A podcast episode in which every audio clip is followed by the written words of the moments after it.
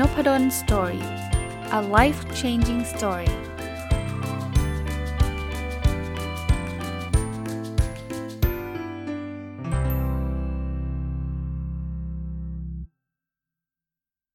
สวัสดีครับ ยินดีต้อนรับเข้าสู่นพดล story podcast นะครับ แล้วก็วันเสาร์ยินดีต้อนรับเข้าสู่รายการ weekend entrepreneur หรือรายการผู้ประกอบการวันหยุดนะครับ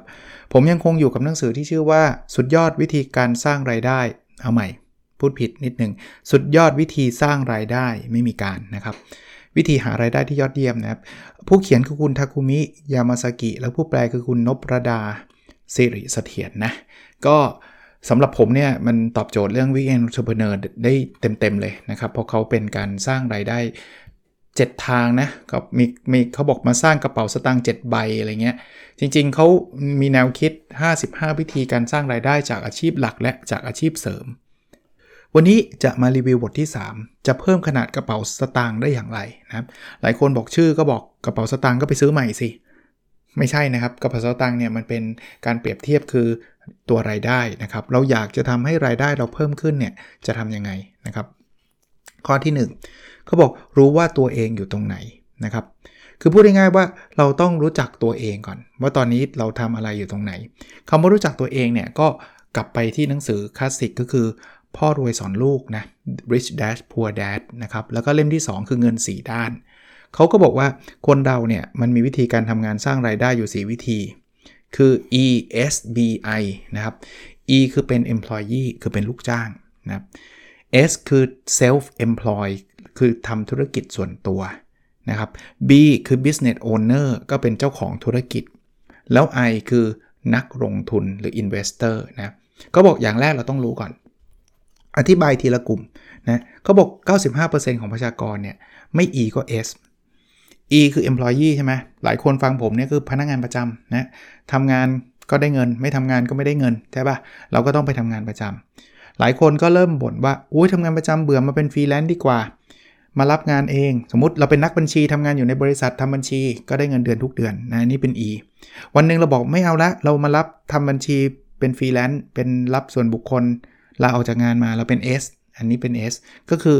ธุรกิจส่วนตัว self employ ทั้ง E และ S เนี่ยยังคงต้องเอาแรงไปแลกอยู่ เพราะว่าเราต้องทำเองนะ ต่อให้มารับทำบัญชีถ้าวันไหนเบื่อออไปเที่ยวทะเลก็ทำบัญชีไม่ได้อย่างเงี้ยมันก็ไม่สามารถนะครับที่จะสร้างไรายได้ได้นะครับ แต่ E กับ S เนี่ยมันมีลักษณะเด่นตรงที่ ถ้าถ้าทำงานจะได้เงินทันทีนะทำทำบัญชีรับจ้างทำบัญชีในบริษัทก็ สิ้นเดือนก็ได้เงินตลอดนะครับ ไม่มีต้องลุ้นว่า เอ๊ะ เงินจะได้หรือเปล่านะครับ S เอ่อ S เป็น self employ ถ้ามีลูกค้าเข้ามาทำปุ๊บ เราก็จะได้เงินเลยนะครับ แต่ข้อเสียถ้าเราไม่ทำก็ไม่ได้เงินนะ ลองไปเป็นพนักงานบัญชีแล้วลองลางานนานๆดิเขาก็ไล่เราออกนะ ไม่ได้ไม่ได้เงิน หรือว่าไปเป็น S นะ self employ เป็นฟรีแลนซ์เนี่ย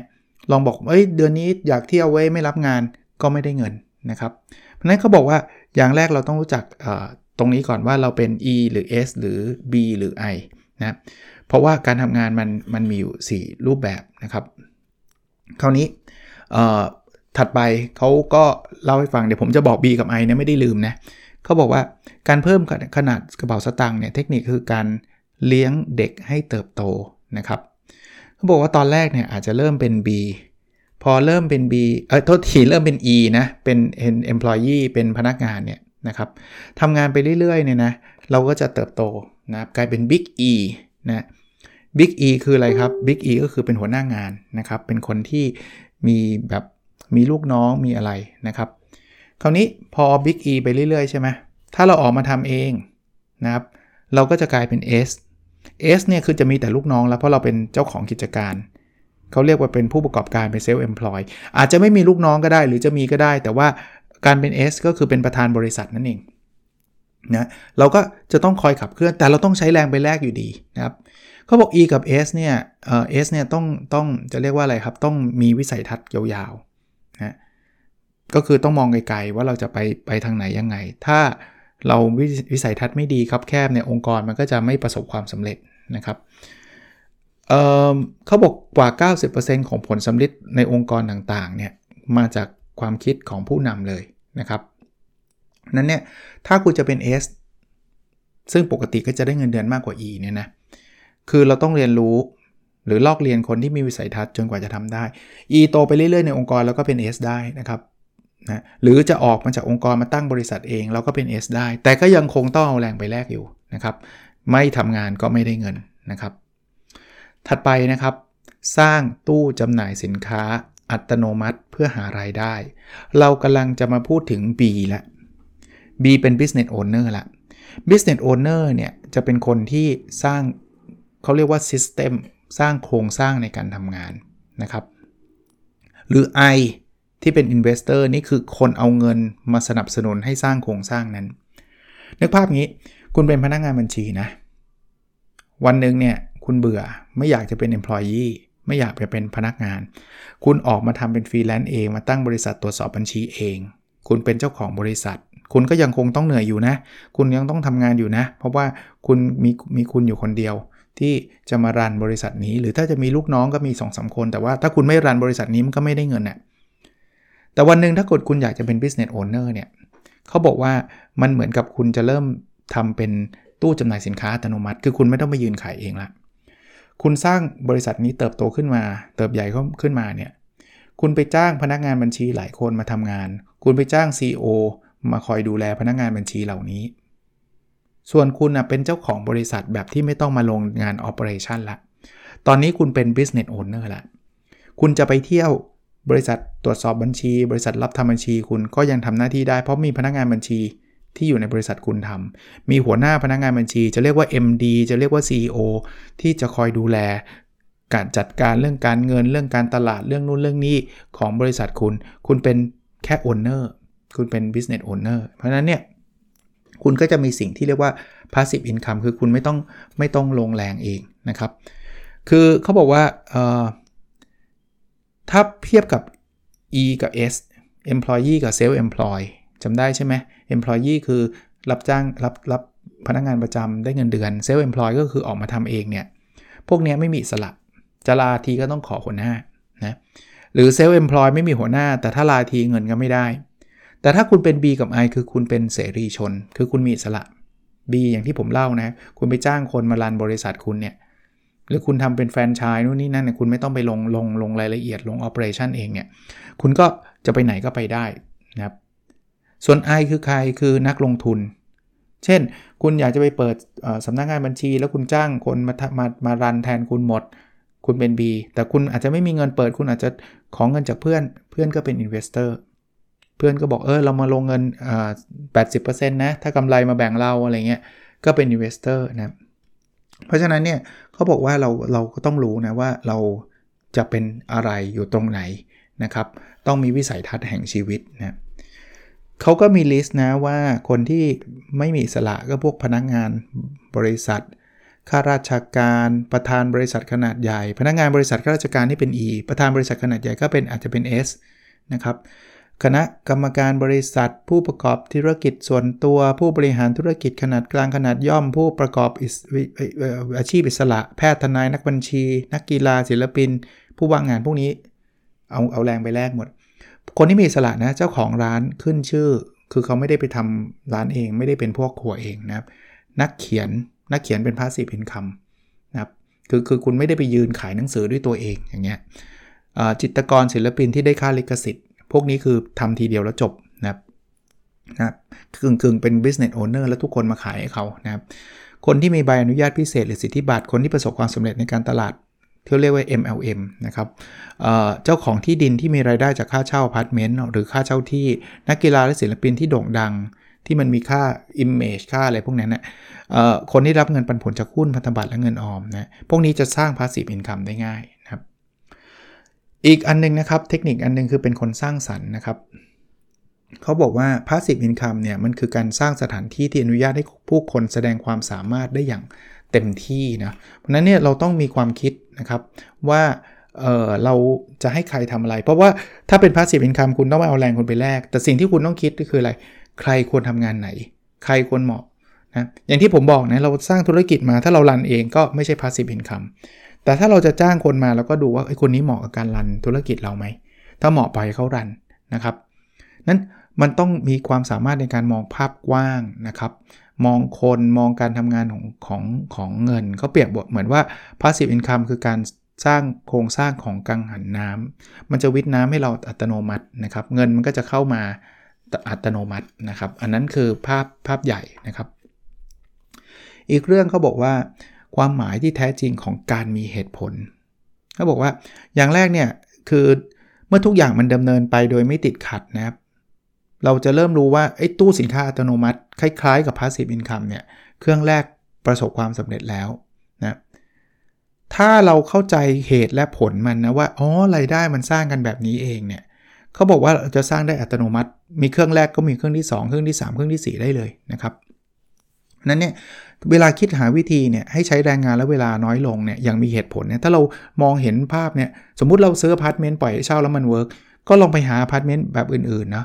เขาบอกว่าสุดท้ายเนี่ยความคิดเหล่านั้นมันจะหลั่งไหลเข้ามาอัตโนมัติเลย เพราะเรารู้โมเดลไงเขาเรียกว่า business model นะครับ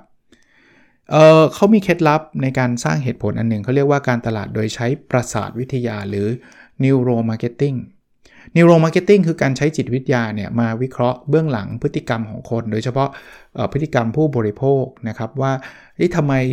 ผู้ซื้อถึงสนใจที่จะซื้อทำไมผู้ขายถึงสนใจ ที่จะขายคือคือมอง marketing ในมุมของสมองเนี่ยก็บอกแค่นี้เราเราจะสร้างรายได้ขึ้นเยอะแยะละนะครับ เช่นเช่นเขาบอกว่าพฤติกรรมของผู้โดยสารที่ไปขึ้นรถไฟเนี่ยเขาจะชอบยกนาฬิกาขึ้นดูว่าอีกกี่นาทีรถไฟฟ้าจะถึงนะครับเขาบอกว่าอะถ้าเราอยากจะรู้ใช่ไหมเราเอานาฬิกาไปติดที่ตู้อัตโนมัติ คนก็จะไปเดินดูนาฬิกา แต่พอเดินไปดูไปนาฬิกาปุ๊บ มันเห็นโค้กเห็นเป๊ปซี่ เห็นเลเห็นอะไรก็จะกดแค่นี้ยอดขายก็เพิ่มขึ้นแล้ว นี่คือคือการใช้ความคิดคือการใช้ neuro marketing ต่างๆนะครับ มันก็จะเกิดกระแสฝั่งผู้ซื้อฝั่งผู้ขายโดยที่ไม่มีอะไรกีดขวางเลย นั้นเรามองดูเหตุและผลแบบนี้ครับ แล้วเราจะสร้างไอ้ตู้จำหน่ายสินค้าอัตโนมัติได้ในนี้เป็น metaphor นะก็คือการสร้าง passive income ได้ดีนะครับอ่า ข้อนี้ครับ ความแตกต่างระหว่างนักลงทุนกับนักเดิมพัน เอ๊ะ ตกลงอันไหนคือลงทุน อันไหนคือเดิมพันนะครับคือคือเราอยากที่จะสร้าง passive income เราอยากที่จะรวยอะตรงๆนะครับ โดยที่ไม่ต้องอทำงานนะครับ เขาบอกว่าอย่างแรกนะ ให้เรารู้จักข้อสำคัญ 4 ประการที่จะประสบความสำเร็จอย่างแทบจะแน่นอนในการเปิดกิจการ อยากไปเปิดกิจการเนี่ย ถ้าเป็นนักลงทุนเขาจะพิจารณาข้อเหล่านี้ ถ้านักเดิมพันนี่แม่งแบบมีเงินก็ไปซื้อเลย เปิดเลยไม่ต้องคิดนักนักนักพนันเนี่ยนักเดิมพันสี่ข้อนี้คือกิจการนี้มีอัตรากำไรสูงไหม ถ้าใช่ติ๊กผ่าน กิจการนี้ไม่ต้องมีคลังสินค้าหรือเปล่า ถ้าใช่ติ๊กผ่าน กิจการนี้มีรายได้แน่นอนเข้ามาสม่ำเสมอไหม ถ้าใช่ติ๊กผ่าน สุดท้ายกิจกรรมไม่ต้องใช้เงินลงทุนหรือใช้เงินลงทุนต่ำไหม ถ้าใช่นี่เพอร์เฟกเลยนะนะครับ เพราะฉะนั้นเนี่ยเขาบอกว่าเวลาเราเริ่มทำอะคล้ายๆ weekend entrepreneur นะผู้ประกอบการวันหยุดเนี่ยคือกำไรสูงไม่ต้องสต็อกของรายได้แน่นอน เงินลงทุนไม่มีหรือว่าต่ำเยี่ยมไอ้เงินลงทุนแรกๆเนี่ยต้องระวังนะ เช่นค่าเช่าที่ค่าใช้จ่ายเกี่ยวกับพนักงานเนี่ยพยายามให้ต่ำที่สุด ถ้าท่านจำหลักการ weekend entrepreneur ผมได้นะ ผู้ประกอบการวันหยุดผมบอกว่าอย่าพึ่งเลย อย่าพึ่งไปเปิดร้านอย่าพึ่งไปหน้าร้าน อย่าพึ่งไปจ้างพนักงานเยอะแยะ อย่าพึ่งไปลงทุนเยอะแยะ เพราะว่าถ้าเรายังไม่ไม่รู้ไม่ work เนี่ยมันมันเจ๊งมันก็ไม่เจ็บมากไงอีกอีกไอ้เรื่องไอ้เรื่องคลังสินค้าเหมือนกัน สมมุติจะเขียนเป็นนักเขียนนะอยากพิมพ์เองอย่าเพิ่งพิมพ์ทีหมื่นเล่ม เพราะมันคลังสินค้ามันเยอะมากครับมันก็แบกหนักนะครับ ค่อยๆทำนะเขียนพิมพ์ออนดีมานก่อนเขาซื้อเท่าไหร่พิมพ์เท่านั้นแน่นอนต้นทุนต่อต่อเล่มมันสูง แต่ว่าเรายังไม่ไม่ไม่ไม่ถ้ามันขายไม่ออกเราไม่เจ๊งอะ่ะมันก็ได้กำไรน้อยหน่อยเท่านั้นเองนะแล้วพยายามสร้างรายได้ให้ต่อเนื่องนะครับนักเขียนมันมีรายได้อะไรได้อีกนะครับ สร้างสร้างขึ้นมาหรือเขียนต่อเนื่อง แล้วต้นทุนพยายามให้ต่ำนะอย่าเพิ่งพิมพ์อะไรเยอะแยะอย่างที่ผมพูดนะอีบุ๊กก็ยังได้เลยในในช่วงแรกนะครับเขาบอกว่า นักลงทุนนักพนันไอ้นักเดิมพันมันต่างกัน นักเดิมพันคือลุ้นว่าเปิดมาแล้วโชคดีหรือเปล่า ถ้าโชคดีดีใจ ถ้าโชคร้ายเสียใจ แต่นักลงทุนเนี่ยเงินได้มาจากการคำนวณอย่างละเอียดละออฮะคือรู้เลยว่าอันเนี้ยเราได้เพราะเราคิดไว้หมดแล้ว ข้อข้อสรุปอันนี้นะเขาบอกว่าจงสร้างรายได้จากสิ่งที่แน่นอน ไม่ใช่หวังให้โชคช่วยรวยทางลัด มันไม่ค่อยมีนะฮะอะข้อถัดไปครับ เพิ่มความสามารถในการสร้างคุณค่าให้กับสิ่งต่างๆเขาบอกคนที่ประสบความสำเร็จเนี่ยเขามักจะสร้างนิสัยชอบไตร่ตรองครับ เกี่ยวกับคุณค่าต่างๆนะว่าซูชิอันเนี้ยหมื่นเยนเนี่ยมันเป็นหนังสือญี่ปุ่นนะคุ้มไหมนะครับ เรากำลังจะขายของเนี่ยเราก็ต้องสร้างคุณค่าให้มากกว่าราคาที่เราจะขาย ถ้าเราจะขายของอันนี้เราตั้งราคาเนี้ยแล้วเรารู้สึกว่าคุณค่ามันน้อยกว่าราคา ก็ก็มันก็ไม่ work นะครับ มันคือแหล่งแหล่งความคิดแหล่งกำเนิดของ ของงานน่ะนะเขาบอกว่าเขาเล่าให้ฟังนะเขาเขาไปกินข้าวกับเพื่อนๆนะเขาบอกคนที่รู้จักเนี่ยไปทานอาหารกันเป็นกลุ่ม 10 คนนะแล้วก็มีประธานชื่อดังของบริษัทชื่อดังอยู่ด้วยเนี่ยเขาจะมักเล่นเกมทายราคาก็คือ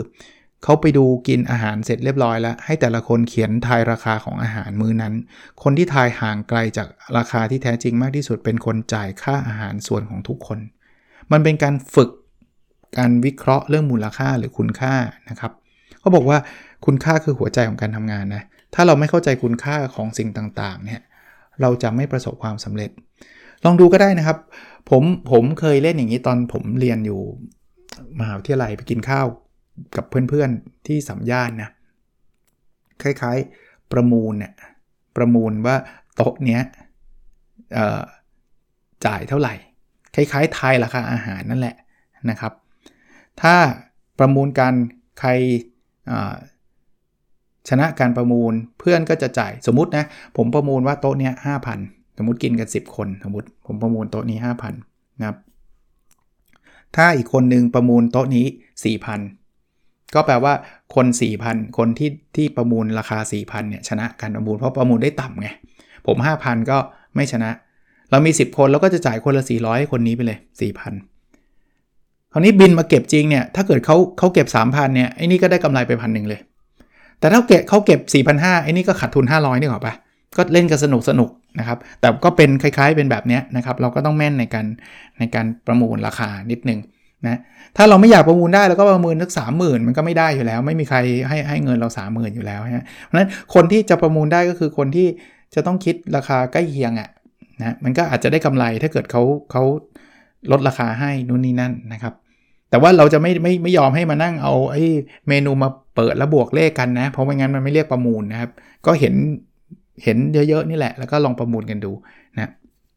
อะถัดไปคือการตั้งราคาที่ขายได้และสร้างกำไรเขาบอกการตั้งราคาถูกไปก็ดูเป็นของที่ไม่ดี แต่ตั้งราคาแพงไปแน่นอนก็จะขายไม่ออก เพราะฉะนั้นเนี่ยการตั้งราคาเนี่ยก็ต้องต้องดูทั้งทั้งสองสองมุมนะ เขาบอกว่าบางทีเนี่ยการตั้งราคาแพงก็ไม่ใช่ว่าเป็นสิ่งที่เลวร้ายเสมอไปนะนะครับ มันเป็นการเลือกคนเข้ามา เช่นถ้าเราพูดถึงค่าเข้า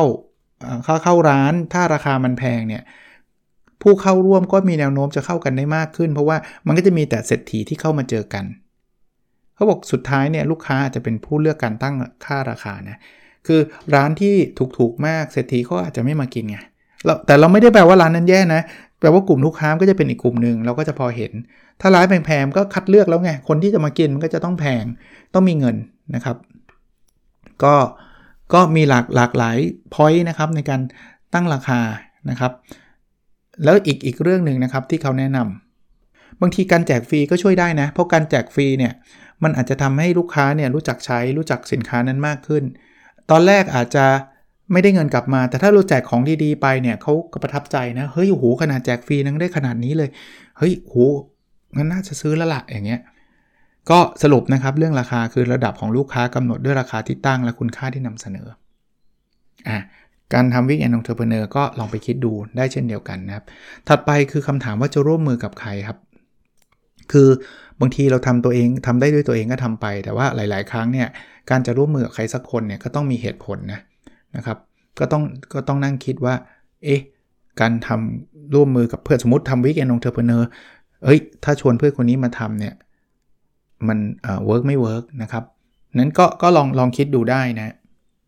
เขาบอกว่าเอ่อถ้า1บวก1มันเป็น 2 อันนี้ปกติ แต่ถ้าเกิด1บวก1มันเป็น 5 นี่ควรร่วมมือเลย คือถ้ายิ่งช่วยกันยิ่งรุ่งเนี่ยนะครับ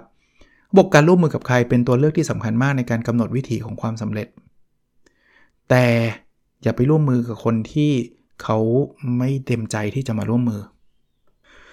เขาใช้คำว่าแบบนี้นะห้ามร่วมมือกับคนที่ไม่อยากป้นธนาคารด้วยป้นธนาคารด้วยก็คือรวมหัวเขาเลยนะทำทุกอย่างกับเราเต็มที่อะนะครับก็ไม่ได้แปลว่าต้องไปป้นจริง ๆ นะนึกคำนี้ตั้งนานร่วมหัวจมท้ายนะครับ ก็ก็อย่านะครับใครที่ไม่ไม่มาแบบด้วยใจไม่มาเต็มที่นะอย่าอย่าไปร่วมมือนะครับ ก็อย่างที่บอกว่า การร่วมมือแล้วเนี่ยต้องต้องต่างคนต้องเต็มที่ แล้วก็ถ้าสมมุติว่าร่วมมือกันแล้ว ผลไม่ได้ตามคาด ก็อย่าเอาแต่โทษกันนะครับ ไม่ใช่ว่าแกสิเป็นเพราะแกอย่างนี้ก็ไม่ work นะก็สรุปนะครับเราต้องมีความมุ่งมั่นนะครับเมื่อทำงานร่วมกับใครสักคนต้องแน่ใจในตัวอีกในในตัวของอีกฝ่าย แล้วก็เตรียมใจเตรียมเตรียมตัวเตรียมใจให้พร้อมนะถัดไปคือเข้าไปอยู่สังคมของผู้ประสบความสำเร็จ ก็อยู่ใกล้ใครนะ เราก็จะได้ความรู้ความแนวคิดของเขาเขาบอกว่าเราลองหยิบกระดาษออกมาแล้วเขียนชื่อคนที่เราเคารพหรือหลงไหลสัก 10 ชื่อนะครับ ว่าแล้ว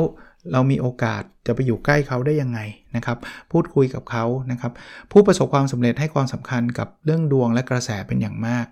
ความหมายคืองี้ คือคนประสบความสำเร็จเขาจะมีคุณลักษณะแล้วเขาไม่อยากจะให้คนที่แบบคิดลบ พูดจานินทาคนอื่นเข้ามาอยู่ในกลุ่มเขาเพราะว่ามันทำให้เขาโชคร้ายอะพูดง่ายๆอันนี้อันนี้ความคิดของคนญี่ปุ่นนะแต่ผมว่ามันมันแอพพลายได้กับคนหลากหลายประเทศแหละ เราเป็นคนที่มีจิตใจดี เป็นคนที่ชอบพูดถึงเรื่องแต่เรื่องดีๆ แล้วอยู่ดีๆ มาหนึ่งคนหนึ่งมาหัวมาเมาส์คนอื่นแตกเลย มาพูดจาไม่ดีอะไรเงี้ยเขาก็ไม่อยากคบกับเราด้วยนะครับ นั้นทำไงก็ได้ที่ทำให้ผู้ประสบความสำเร็จเอ็นดูเราครับรู้รู้สึกว่าเราเนี่ยมีความตั้งใจ มีจิตใจที่ดี เขาบอกว่าเมื่อเราได้อยู่ใกล้ผู้ประสบความสำเร็จ เราก็จะอยู่ใกล้ความสำเร็จมากขึ้น ไม่ได้แปลว่าเราต้องไปขอเงินเขานะครับ เราจะได้เรียนรู้ลักษณะนิสัยจากเขา แล้วเราก็จะเป็นแบบเขา ถัดไปคือมีความสนใจในกลไกของกำไรคือพูดง่ายๆว่ารู้จักว่ากำไรมันมาจากไหนนะจะจะเป็น weekend entrepreneur จะเป็นผู้ประกอบการวันหยุดเนี่ยก็ต้องเข้าใจแบบนั้น เขาบอกว่ากิจการต่างๆ อาจมีวิธีหากำไรที่แท้จริงต่างจากหน้าตาที่เราเห็นก็ได้นะนั้นแต่ละที่ไม่เหมือนกันนะครับในในการทำกำไร ลองดูดีๆ ว่าโมเดลการทำกำไรเขาคืออะไร ต้องทำอะไรให้เป็นแบบใดถึงจะมีกำไร โอกาสที่จะได้กำไรอยู่ตรงไหน ต้องทำยังไงให้เปลี่ยนเป็นเงินได้ ถ้าเรารู้และเข้าใจกลไกของกำไร โดยไม่หวั่นไหวไปกับเปลือกนอกเนี่ยเราเราจะเข้าใจลึกๆ ไปศึกษาธุรกิจดูไม่จำเป็นต้องจบ MBA นะลองศึกษาดูดีๆนะครับ ผมว่าเป็นแนวคิดที่ดูเรียบง่ายแต่ว่าก็ทรงพลังนะครับนะเขาก็เขาก็มีข้อคิดต่างๆ ว่าชีวิตของแต่ละคนมันไม่เหมือนกันนะครับ เราต้องคัสตอมไมซ์นะครับทำมันชีวิตเรามันก็ต้องทำแบบเรานะครับ มันเรียนแบบคนอื่นได้ในในในบางเรื่องแต่ว่าไม่ได้ถูกเรื่องหรอกนะครับแล้วเขาบอกว่าตอนนี้เราอยู่ในยุคสมัยที่มันมีการเปลี่ยนผ่าน มันมี AI มันมีอะไรเต็มไปหมดเลยนะครับ แต่ว่าหัวใจคือ เราควรจะต้องนั่งนั่งถามตัวเองนะ ว่าเรามีชีวิตทำไมแบบไหนนะครับ อะไรที่จะสนับสนุนผลักดันนะครับเราจะทำงานไปเพื่ออะไรอย่างเงี้ยสร้างคุณประโยชน์อะไรได้บ้างนะครับ เพราะฉะนั้นเนี่ยผมว่าเป็นอะไรที่มันอาจจะลึกนะ แต่ว่าต้องต้องถามตัวเองอะสรุปสิ่งที่ได้ในวันนี้ ในการทำเป็น weekend entrepreneur เนี่ยเขาบอกว่าการเพิ่มรายได้เนี่ย ต้องจำไว้ว่าคนเรามีการทำงานอยู่ 4 แบบ employee E S self employed B business owner I คือ investor นะครับ ถ้าเราอยากจะสร้างรายได้เพิ่มขึ้นต้องสร้าง passive income ให้เงินไหลเข้ามาเรื่อยๆ เหมือนตู้จำหน่ายของอัตโนมัติ เราไม่ต้องไปยืนขายเอง การเพิ่มรายได้ต้องใช้เหตุและผลในการทำงาน ต้องหาเงินมาด้วยการคำนวณที่ละเอียดละอออย่าไปหวังรวยทางลัดไอ้รวยทางลัดเนี่ยเจอพวกแชร์ลูกโซ่มาเยอะแล้วนะครับ ต้องรู้เท่าทันการตั้งราคาที่จะทำให้ลูกค้าพึงพอใจ และสร้างกำไรให้ธุรกิจ ต้องพิเคราะห์เสาะหาคู่หูที่ถูกต้องในการร่วมมือ ต้องเข้าไปอยู่ในสังคมผู้ประสบความสำเร็จ และสุดท้ายต้องเรียนรู้ธุรกิจในหลาย ๆ อย่าง และเข้าใจกลการกลไกการทำงานของกำไรนะครับ ผมว่าลองหนังสือชื่อวิธีหารายได้ยอดเยี่ยม สุดยอดวิธีสร้างรายได้ ผู้เขียนคือคุณทาคุมิยามาสกิ ผู้แปลคือคุณนพรดาสิริสเถียรนนะครับ ก็ถ้าไม่อยากรอผมเป็นสัปดาห์ละครั้งเนี่ยก็ไปหาอ่านได้ซื้ออ่านได้นะครับ มีตามร้านหนังสือทั่วไปนี่แหละนะครับ แต่ถ้าจะรอก็เดี๋ยวอีกมาก็มารีวิวในสัปดาห์หน้าด้วยนะครับ โอเคนะครับ แล้วเราพบกันในสดถัดไปครับ สวัสดีครับ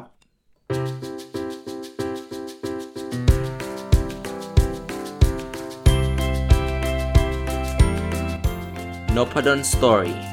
a life changing story